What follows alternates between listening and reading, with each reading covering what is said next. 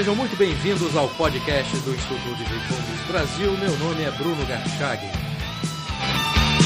Hoje eu converso com o economista e professor Alfredo Marcolin Beringer.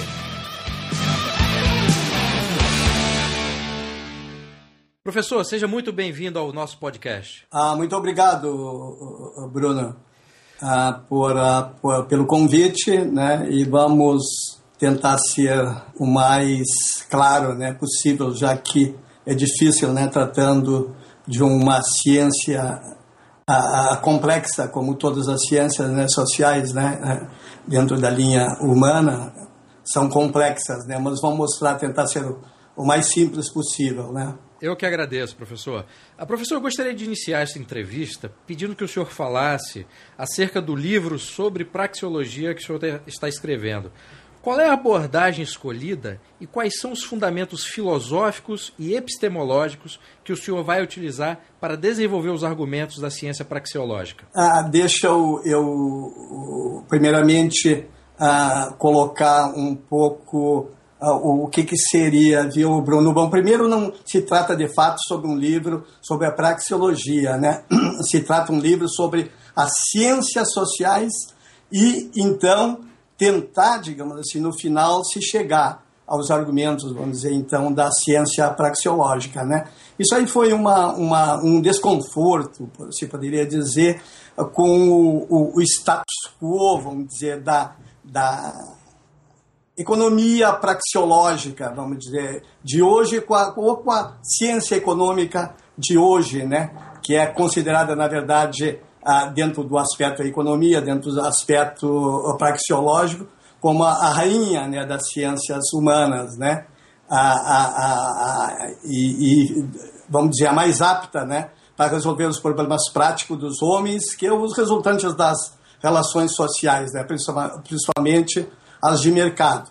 Veja, é, esse desconforto vem sempre porque até hoje né, a economia sempre foi chamada de, a, de small science, né? Aquela ciência má, lúgubre, ou gay science, né?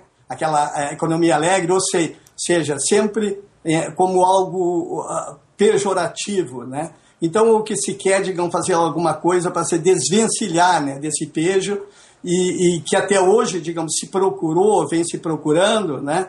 A, a, a, numa, numa tentativa, digamos, de imitar né, o método, vamos dizer, das ciências físicas através do desenvolvimento né, de modelos econométricos, né, compostos de alguma vez por centenas né, de equações, parâmetros né, ou variáveis, sem se dar conta né, que esses parâmetros né, mudam no tempo e no, no espaço, né, além de, de ser impossível agregá-los. Né.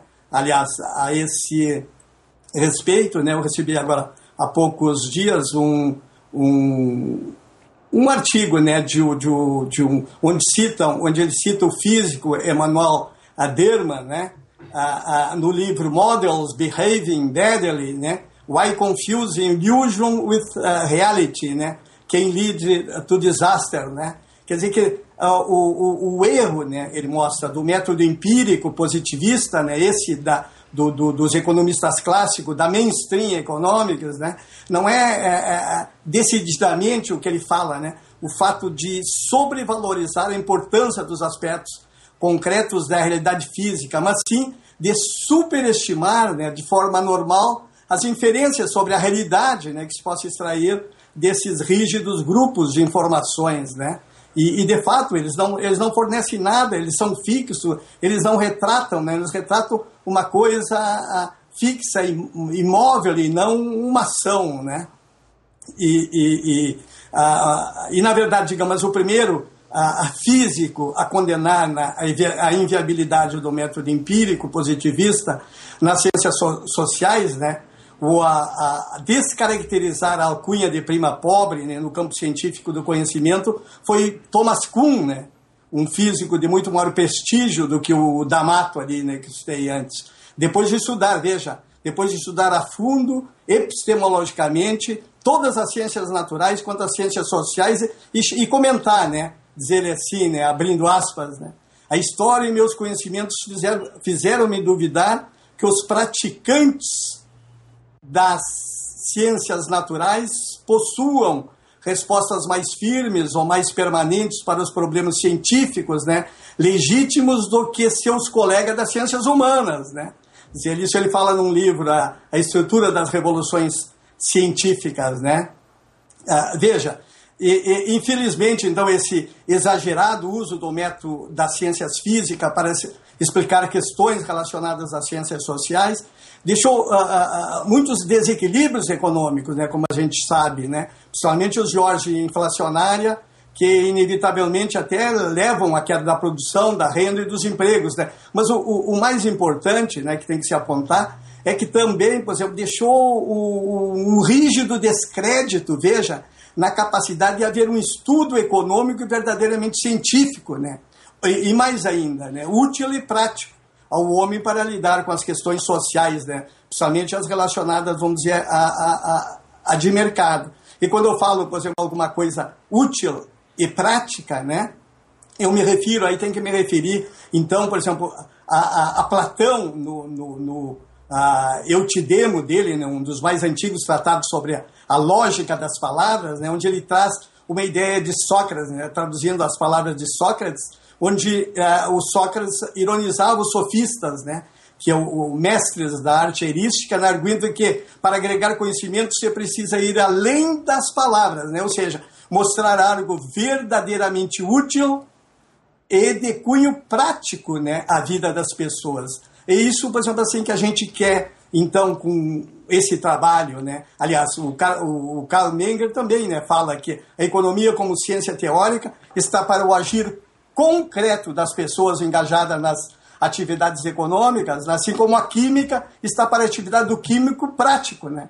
É, em outras palavras, né? A ciência tem que ser primeiro útil e depois, vamos dizer, prática para as pessoas, né? Para ser, vamos dizer, para ela ser a, a, aproveitável, né? Esse livro, digamos assim, eu estou com um co-autor que tem me ajudado muito, né? Me suprindo de de, de muitos, muita literatura, né, e trocando ideias assim, importantíssimo comigo, né, que é o Hélio Beltrão, né, e ele, por exemplo, assim, a, a, a fala, por exemplo, que na condução então do trabalho, de que não se pode ser doutrinário, veja, né, ou seja, não se pode conduzir, vamos dizer, desde os primeiros capítulos, os leitores dentro, vamos dizer assim, de um, um brete, né? Até o final do livro, não dando chance, vamos dizer, para eles raciocinarem até se chegar onde se quer, ou seja, aí então sim, na ciência praxeológica, né? E eu concordo com ele, né? mas não, mas a, a, a, por outro lado, digamos assim, não se pode evitar nessa condução do trabalho essa estreita vinculação, vamos dizer, do hedonismo, do epicurismo, do utilitarismo, dos aspectos, enfim, ético de Aristóteles e seu desdobramento, vamos dizer, em axiomas normativos e positivos, né, que depois a gente pode falar, inclusive para efeito didático, numa forma, vamos dizer, que fortaleça, fortaleça vamos dizer, o ponto de, de vista onde se quer chegar no livro, né? Então é uma coisa assim que nesse nesse nesse trabalho, né? Então finalizando vamos dizer essa parte, a gente quer chegar a algo prático, né? algo prático do início, vamos dizer, a, a, ao fim, ou seja, mostrando passo a passo, né? do início ao fim, como ele se forma né? e como ele, ele, ele vai terminar. Né?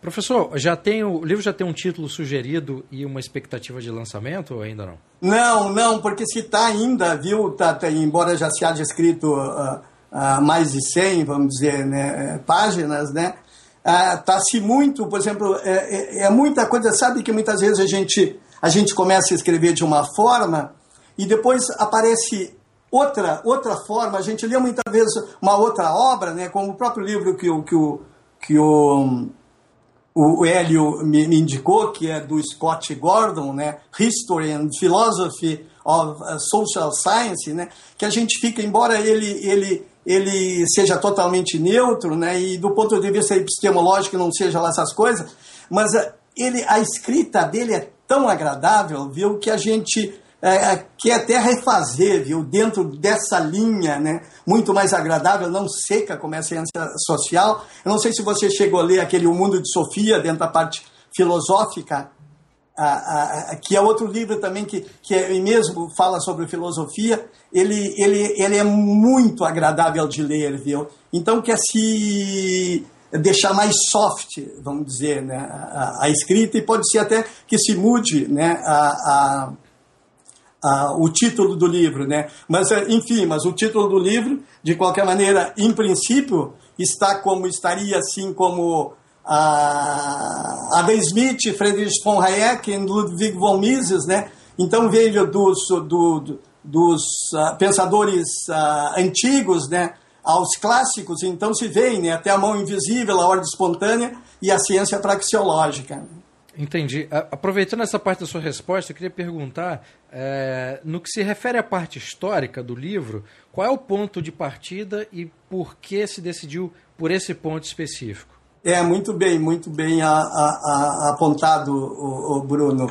Na verdade, está se partindo, digamos, dos pensadores antigos, né? entre pensadores antigos eu falo Demócritos, Sócrates, Platão, Aristóteles, né? e, entre outros, né? alguns indianos também, chineses, né? Ah, para buscar a base, vamos dizer, das leis naturais né? e da correspondente, vamos dizer, ética, considerando, veja só, que, que ela é origem filosófica e epistemológica das ciências sociais. Ah, veja, ah, só para dar uma ideia, Demócritos, ah, por exemplo, nasceu no ano de 460 a.C., né? E, e viveu, naquela época, já viveu 90 anos, né? E foi o primeiro pensador a abraçar categoricamente, veja, a filosofia hedonística como um objetivo supremo dos homens, né? fundado no contentamento, na alegria, né? Inclusive é uma citação dele que diz assim, né? Que a alegria e o contentamento por um lado e a dor, vamos dizer, e o pesar por outro, são as marcas características das coisas benéficas e prejudiciais ao homem, né? Então, mas não foi só ele, veja, a, a, o, o, o Epicurus também, 341 a.C., né, foi o criador do epicurismo, que também é um antecedente do utilitarismo, né, que é a base da praxeologia. Eu, o, o Titus Lucrécio 90 anos, vamos dizer também antes de Cristo, no seu Rerum Natura, tinha um ponto de vista utilitário da ética e materialista epistemologicamente, né? Então, ah, mais ainda, a ética aristotélica também tem a felicidade, que ele chama de eudemônia, né? como mais elevado uh, bem humana, humano e que as pessoas deveriam almejar, vamos dizer, né? Uh, então, a gente quer também, né? Uh, buscar o apoio filosófico e epistemológico de como se, dele, se deva lidar com as ciências sociais, né? Ah, seria algo apenas normativo, do tipo aquele ought to be, né? Ah, o normativo, ou algo positivo, né? Tipo to be, né? Que é uma diferença, digamos, cientificamente ah, dos dois e que depois mais adiante a gente pode falar, né? Os pensadores escolásticos também são importantes né, nos estudos das leis sociais, ao dar evidência né, as relações dos homens em sociedade, principalmente as de cunho comercial. Mas veja, veja, todas baseadas, digamos assim, dentro dos princípios éticos fundados nas leis a, a, a, naturais, né? Então essa, digamos assim, é, é, é a, a ideia né, do, do, do, livro, nos basear, vir, digamos assim, então, a, procurar todo, enfocar todo esses pensadores, digamos, antigos e também esses, ah, ah, vamos dizer, escolásticos, né? Para buscar a base. Se quer falar, na verdade, veja só, ah, de ciência, de ciência social, né? E mostrar o, o, a força dela, o poder dela para resolver os problemas práticos né, do homem, né? Professor, o senhor citou os escolásticos, né? Eu queria pular agora para o Santo Tomás de Aquino. De que forma que a filosofia do Santo Tomás de Aquino ajudou na construção teórica da praxeologia, que vem, obviamente, bem depois? Ah, sim, sim, sim. E ajudou muito. Na verdade, o, o, quando se fala em escolástico, a gente tem que falar de Santo Tomás de Aquino, né? O, o Santo Tomás de Aquino, já no, no, ano aí, a gente já pula, né, o ano 1225 a 74, né, viveu muito pouco o, o padre Santo Tomás de Aquino, né? É, ele foi o, o, o criador do, do, do, tomismo, né? Aquela escola, por exemplo, que conta com hoje ainda não sei quantos seguidores, né? E que é uma, uma filosofia totalmente fundada nas leis naturais de Aristóteles e, portanto, na ética né, aristotélica. Né? E, e ele tem, digamos, não sei quantos escritos de cunho uh, uh, uh, filosófico né, dentro da ética, né, que um, é, se resume mais ou menos em, em fazer o bem e evitar o mal. É algo normativo, né? já dentro do campo, vamos dizer, não da ética, mas da filosofia moral, que já diz, é, deontológica, como nós falamos, que diz como fazer, como deve se comportar, né? Então, dentro do campo da ética, a, a Thomas Aquino escreveu também sobre é, é, economia, né? Escreveu sobre, mas também, tudo de novo, né? Dentro da, da, da, da, da, da ética, porque não, não se sabia, enfim, né? nada sobre, sobre economia, né? E ele, ele, ele, ele é interessante, digamos assim, para o trabalho, ah, porque ele também traz aquela, uma visão ah, religiosa, né? Como no, no na, na, na, suma, vamos dizer, dele, ah, onde ele, ele, ele se apega, vamos dizer, à ética e, e Mann diz, por exemplo, que a ética estaria fundada, então, nessas leis divinas, né, que estariam acima das leis humanas, né? Ele fala, por exemplo, assim, o homem deve adorar a Deus e não a riqueza, né? Agora, e não obstante isso, digamos, ele se manifesta que Deus, veja só, isso aí foi tão importante que não é normal, que Deus criou as terras e outros bens para beneficiar os homens, né? Logo, eles têm o direito de usá-las em benefício próprio e da maneira que julgarem, vamos dizer, bem lhes aprouver. Essa é uma posição é, é, que teve um avanço em relação ao pensamento teológico anterior, pois a, a, a, obriga, por exemplo, a igreja a liberar os homens para exercer as atividades comerciais, né? livres, vamos dizer, de, de pecados e, e remorsos. Né? Agora, o, o, o, eu complemento o raciocínio, né? religioso, por exemplo, dos argumentos racionais, éticos de, de, de São Tomás de Aquino, né, dentro do campo moral, são, são importantíssimos. Por exemplo, ele segue Aristóteles com relação à propriedade privada. Veja, por exemplo, assim, que é diferente de Platão. Por exemplo, o, o, Aristóteles dizia que, que teria que ser, que a propriedade seria, teria que ser privada, partindo da premissa que aquilo, por exemplo, que é da pessoa, a, a próprio, vamos dizer, da pessoa, a pessoa cuida mais. Mas ele tinha também um, um, fundamento moral, vamos dizer, ético, que também dizia que a única maneira da, das pessoas poder fazer de fato a benevolências, vamos dizer, né, para, o, para os outros, poder agir de, de, for, de forma, vamos dizer, dádica, vamos dizer, ah, conforme ensinava, digamos assim, Deus ao, ao homem, né? Uh, ou seja, por exemplo, de, uh, aliás, eu acho que talvez isso que foi começou a ser criado os dízimos, né? De, de poder, por exemplo, assim, uh, ser uma, uma pessoa bondosa. Claro, por exemplo, dar alguma coisa dos outros não tem valor absolutamente nenhum, né? Nós soubemos disso, né? Agora, quando é da gente, aí é outra, outra coisa. Então, o, o, o São Tomás de Aquino é, é importantíssimo nesses aspectos para se trazer é, essa, essa parte, né? essa parte religiosa, digamos assim, essa, essa bondade, digamos assim, não só ética, esse valor moral, mas também é, divino. Né? E assim, por exemplo, ele mostrou dentro, dentro da economia, então a, a, vai se mostrar no trabalho o quanto, digamos, ele trouxe, o quanto ele desenvolveu né, o pensamento uh, econômico. Então, ele tem um forte peso na, no, no trabalho, Bruno. E esse aspecto que, que o professor citou a respeito da ética é interessante porque fundamenta né, é, a, a ideia da caridade, né, que é uma, uma, uma virtude de um exercício individual para ajudar o outro, né? É, na verdade, esse aspecto até foi mais uh, do, do, foi um complemento, foi uma contribuição de Santo Tomás de Aquino, né? Mais do que de, de, de Aristóteles, porque Aristóteles via, digamos assim, a, a, a felicidade como ponto central. As pessoas deveriam buscar a felicidade, né? que ele centrou todos os, os uh, hedonismos, o epicurismos, e tudo ele centrou, por exemplo, se nessa, nisso aí, né? E de fato, então, como você está dizendo, o, o, Santo Tomás de Aquino ah, ah, trouxe mais essa parte da, da, da, caridade que você fala, né? E, e isso, digamos, é interessante, né? Uh, professor, saindo de um religioso, que é o Santo Tomás de Aquino, para um grupo de religiosos uh, que formaram a Escola de Salamanca, qual foi a grande contribuição dessa escola para a ciência praxeológica posterior, obviamente?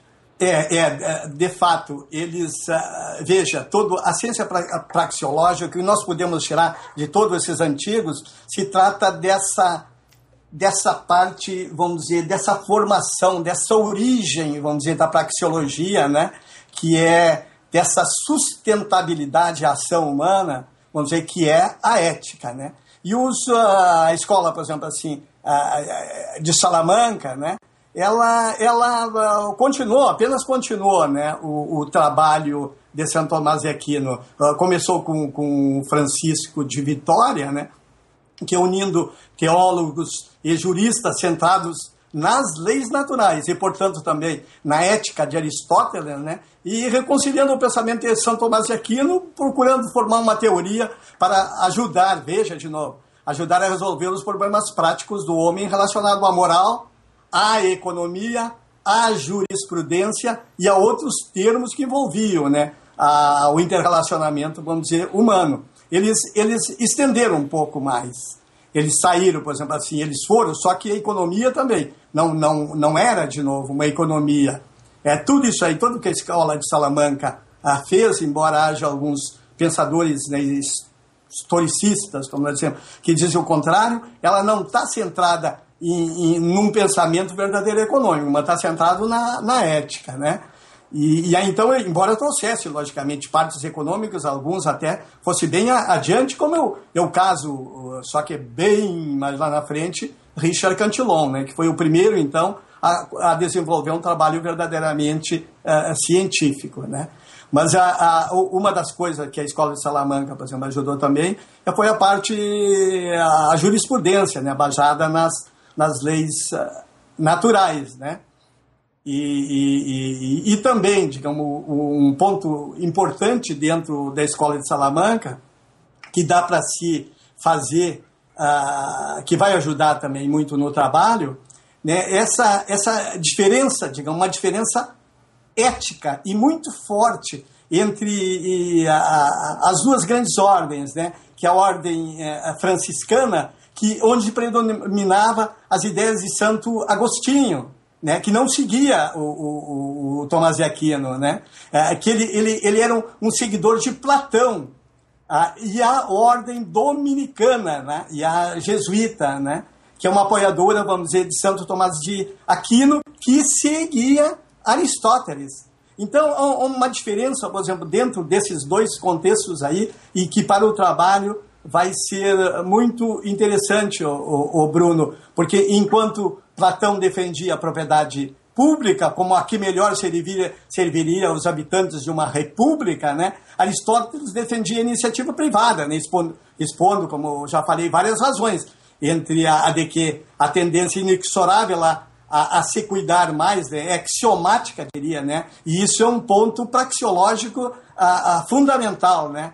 Se cuidar mais do que se é seu, do que se tem, do que aquilo que se tem em comum, viu? Ademais, né, ele complementa que a única maneira, como eu já falei, de se poder fazer doações de maneira verdadeiramente ah, ah, benemérita, né, ou seja, como eu disse, com os próprios recursos.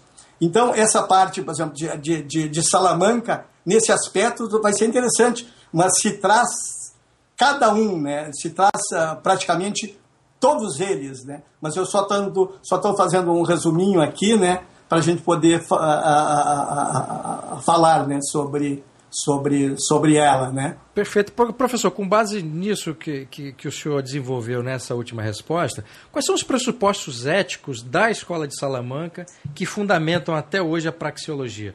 Há ainda os resquícios? Há ainda alguma base que, que sustente ou não? Isso se perdeu ou foi utilizada outra, outra ética? Não, a, a, a pergunta é altamente procedente, o, o, o Bruno.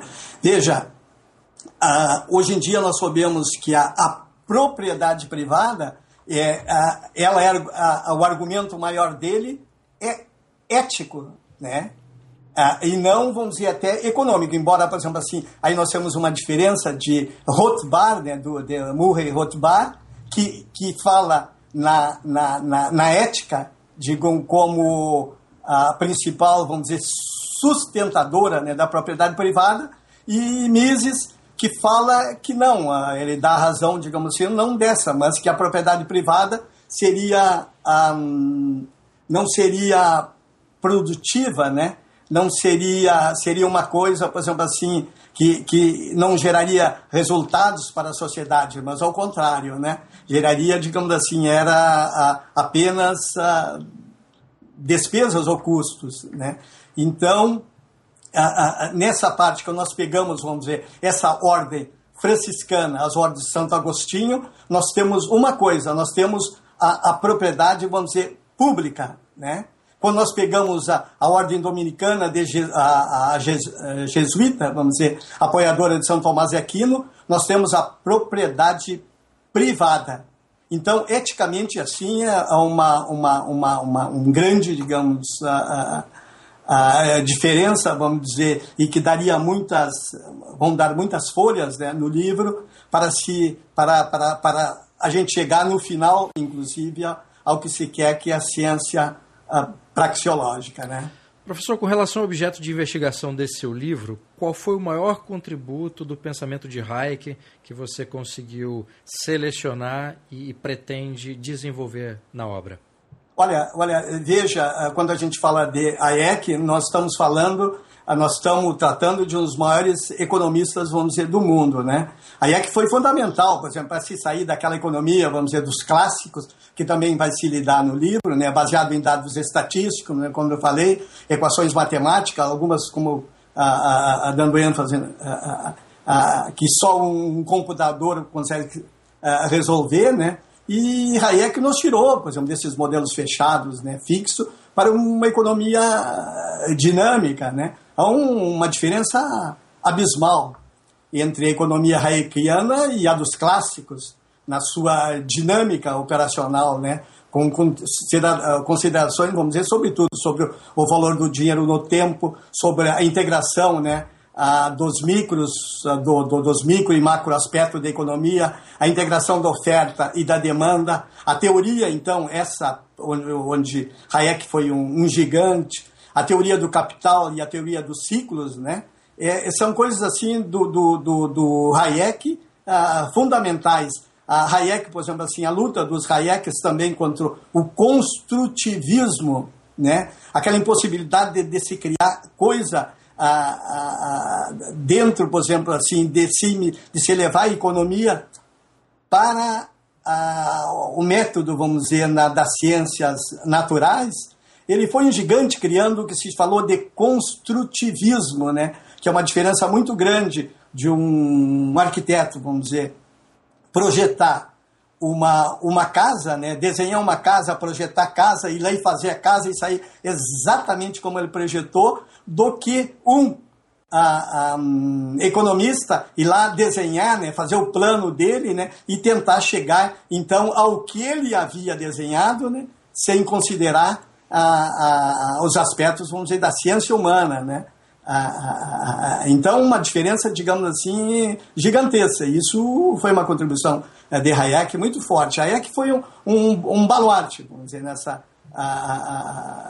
no estudo, vamos dizer, dessa teoria de capital, né, dos ciclos econômicos, onde, é, onde ele impera como um, um, um grande né, economista. Né. Ele não foi, ele não foi, não entrou, mas ele ficou o que a gente chama, digamos, dentro dos aspectos mecânicos da economia. O que, quando eu, o que, que eu falo, digamos assim, aspecto mecânico? Que são aqueles, por exemplo, que tu une ativo com ativo.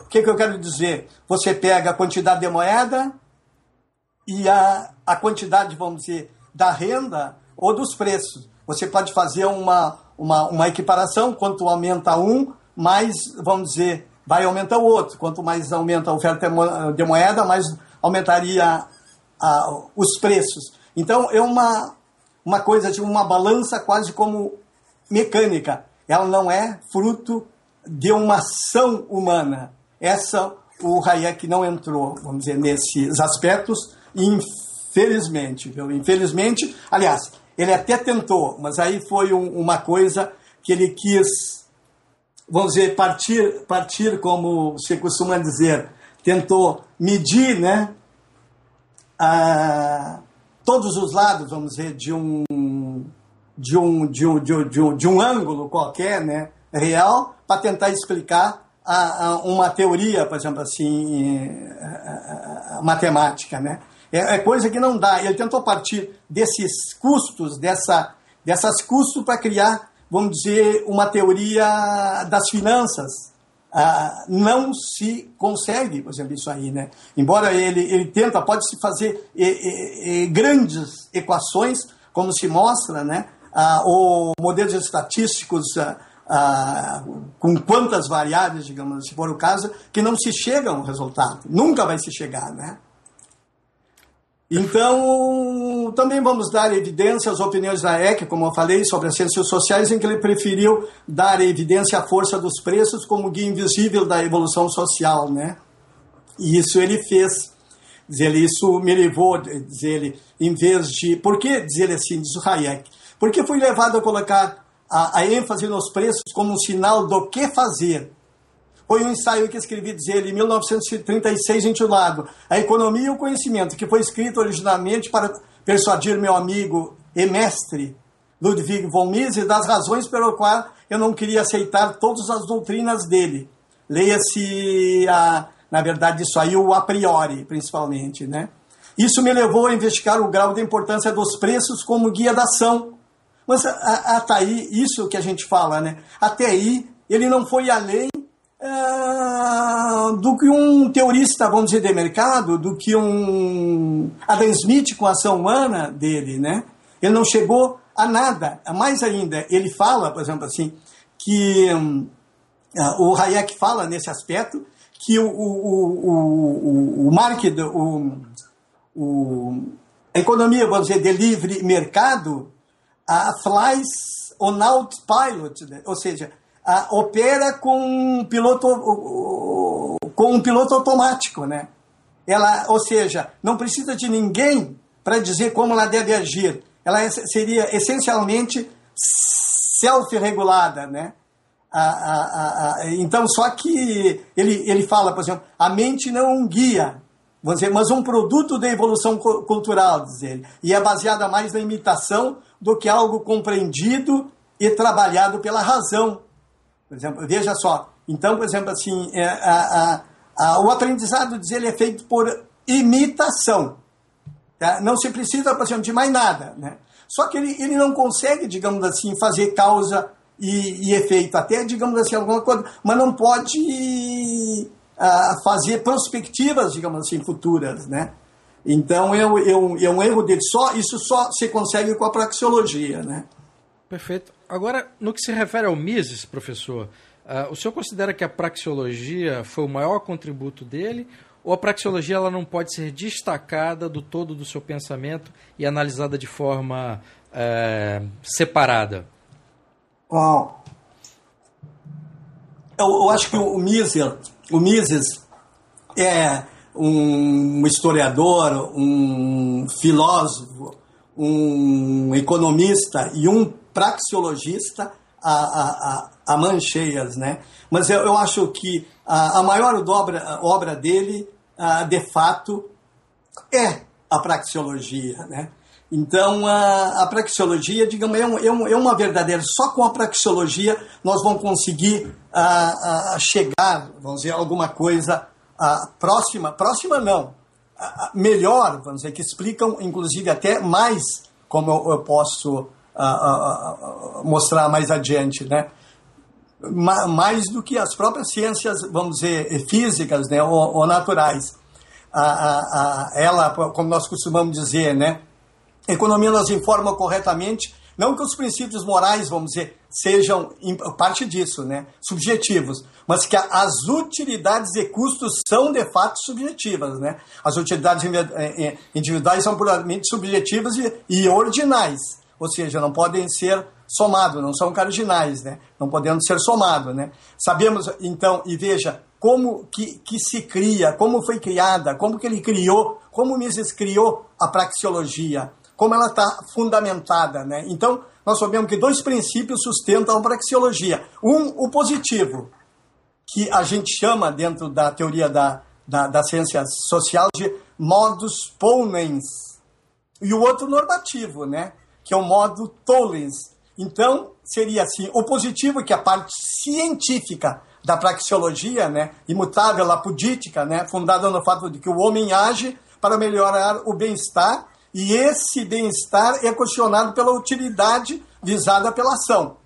Então, veja só, a praxeologia tem duas coisas. Uma, eu, eu ato, é a ação humana verdadeiramente dita, né? Mas a, agora, não é suficiente só essa. Nós precisamos diga, também uh, que os filósofos nos digam se aquilo não tem qualquer uh, insustentabilidade, né?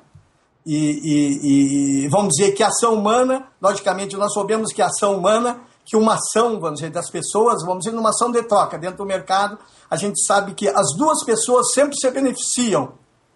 Mas será que toda a sociedade se beneficia, como queria a Juremi, vamos dizer, Bentham, quando fundou o, o utilitarismo? E, e, de fato, por exemplo, a gente pode se mostrar que sim, que essa, né, que é essa parte, vamos dizer, positiva, científica da praxeologia, ela, de fato, ela, se for, logicamente, dentro do mercado e só, digamos, sustentada pela ação humana não coercitiva, vamos dizer, né? A gente sabe, então, que beneficia as pessoas e beneficia o mercado, mas agora não necessariamente, muitas vezes nós sabemos, e aí entra a parte normativa, a parte filosófica que sustenta eticamente a ação, né? ser fundada no bem, na justiça, etc. Né? Então a gente sabe disso, uh, tem que, vamos dizer, ficar sabendo disso para ver se não há, uh, uh, ainda depois da ação, se não há injustiça no né? estado, digamos assim, de, da, da, da, da situação nessa nessas trocas, né? nesse primeiro, vamos dizer, fundamento, nessa parte positiva, né? verdadeiramente científica da economia. Então nós temos que ter alguma coisa por trás dela também, e essa e esse por trás é a ética, né? São os uh, mandamentos, vamos dizer, uh, morais, né? Nós temos, por exemplo, Rothbard, vamos dizer, conclui cientificamente no seu Towards a reconstruction of eh, utility and welfare econômicos, né, já social econômicos, né, que as operações, veja só, no Mercado Livre aumentam o bem-estar social geral, enquanto que nenhum ato governamental consegue fazer isso, aumentar então esse bem-estar, vamos econômico da sociedade, né? Então ele diz que pode se dizer com absoluta, né, politicamente, vamos dizer, né, que pode se concluir que a, as operações no Mercado Livre, digamos assim, aumentam né, a, a utilidade de que, por exemplo, assim, que, as, que os atos de governo nunca conseguem aumentar a utilidade, né? o contrário, né? É um pilar, por exemplo, assim, que, que acaba fazendo justamente o contrário, né? O que se tem, muitas vezes, que eu poderia complementar, é que se deixa ah, se a gente vê muita, por exemplo, assim, ah, incompreensão com relação a essa base de conhecimento, o a priori e o a, e o a posteriori, né? Eu não sei quantos minutos a gente ainda tem, Bruno. Pode ficar tranquilo, professor. Pode, pode, pode ah, continuar pois é, Esse conhecimento a priori e o a posteriori, né? Que o, há uma, uma incompreensão, acho uma relativa incompreensão quanto, quanto a ele, né? a, a, que é o adotado pela ciência praxeológica. Né? E, então, eu, eu, diria um pouco, digamos, dentro da, da praticamente, que é definir o, o, a priori, né? trazia até um pensamento de Kant, né? que ele diria assim que o a priori e o, o a posteriori. O a posteriori o que seria? Seria simplesmente aquele a vista, vamos dizer, do nosso conhecimento sensorial, vamos dizer, né? a, a, a, impressão sensorial que nos oferece, de, primeiramente, uh, qualquer objeto. Né? E o a posteriori uh, seria o transcendental, vamos dizer, seria o inerente, o intrínseco à mente humana, ou o analítico, né? Uh, que, que, vamos dizer, que resulta, vamos dizer, de, de alguma coisa mais, né? ah, veja, como é que eu poderia dizer? Ah, eu poderia dizer assim, ó, a matemática, por exemplo, a matemática é um conhecimento, vamos dizer, a priori. Veja, a possibilidade que nós temos de fazer cálculo mais elaborado a partir de um axioma maior, né? Qual é ele? O, o, da quantidade, vamos dizer, o da soma. Dessa forma, vamos dizer, vamos dizer, o a priori é um conhecimento dedutivo. Ah, no caso da matemática, ah, ah, vamos dar um exemplo. Se tivermos que um, um, um exemplo que eu acho que é, é dado, não sei porquê, eu acho que é por Kant, né? Ou, ah, não sei porquê. Vamos dizer, se nós tivermos duas maçãs e sabemos, vamos dizer, se nós adquirimos mais três, nós teremos cinco maçãs. Agora nós sabemos que nós vamos ter cinco maçãs sem precisar qualquer, vamos dizer, colocar essas maçãs uma ao lado da outra. É, é, sem contar, vamos dizer, né? Ele, ele, ele, o pensamento a priorístico, vamos dizer, é tão poderoso, vamos dizer, se, se uma outra pessoa for averiguar, vamos dizer, né, é, empiricamente, fazer a contagem manual, né, e chegar a um resultado, vamos dizer, diferente de cinco, a gente pode dizer uh, axiomaticamente, apoditicamente, que ela está errada, né? Tudo por quê? Que por definição, no caso, nós sabemos o que seja a soma, né? E, e, da mesma forma, o conhecimento dos fundamentos, vamos dizer, da ciência praxeológica, né? Ela nos assegura, com certeza, também a apodítica, vamos dizer, que o aumento dos impostos, vamos, vamos dar esse exemplo, afeta a atividade produtiva e leva com o tempo a reduzir a produção, a renda, os desempregos e aumentar os preços dos bens. Agora, vamos dizer assim, um burocrata, né, um economista, vamos dizer, burocrata, fazendo uma pesquisa, ele vai lá olhar no, no, no, passado, né, e disser que estamos errados, baseado no fato, vamos dizer, que ele, ele viu, ele analisou, né, ele verificou, né, empiricamente, que em determinado tempo o governo aumentou os impostos e não houve queda da produção dos empregos e nem aumento dos preços, com esse nosso conhecimento a priori apregoa, né. Nós podemos dizer, então, que o burocrata, da mesma forma que o, que o, que o dissemos assim, no, com exemplo aritmético, que ele está errado com absoluta certeza. Né? Tudo porque a, a, a gente sabe, pelas leis praxeológicas, que ele deve ter escolhido um período errado, que ele não observou o lapso de tempo que tem, vamos dizer, de causa e efeito, de ter havido um próprio, como a gente fala em inglês, um bias, vamos dizer, do, do investigador, outra, ou inclusive até alguma outra ação contrária que anulou ou reduziu esse efeito maléfico do imposto. Né? Mas veja, é, é, o que interessa aí no caso até o efeito econômico praxeológico.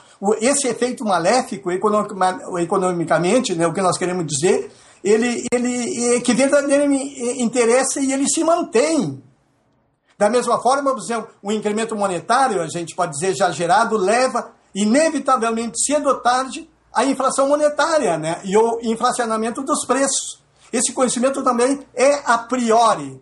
Nós podemos dizer isso sem fazer qualquer verificação empírica. Né? Isso se chama, então, conhecimento, vamos dizer, a priori, diferente, digamos, do a posteriori ao contrário ele anula o a posteriori, ele, ele impede o a posteriori. O a posteriori, vamos dizer, é, é indevido, digamos. O a posteriori, digamos assim, tu pode fazer no, no, na, na, nas ciências naturais, né?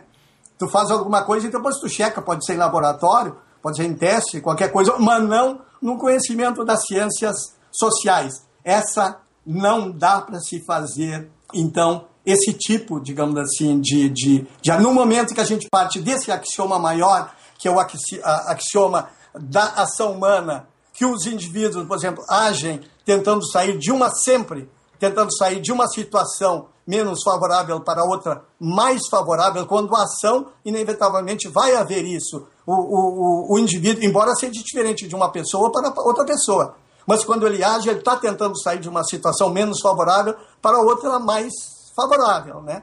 Então, esse aspecto, por exemplo, assim, da, da, da, da, da ciência econômica e da ciência social não é a, a, a, hum, pior, por exemplo, não se trata de novo de uma small science, a gay science, coisa assim. Ao contrário, ela é muito superior do que os aconselhados, os como é que aquelas coisas que faz o Karl Popper, né, uh, os testes né, uh, popperianos, outros testes, digamos assim. Conjecturas que, e refutações. Feitos, né?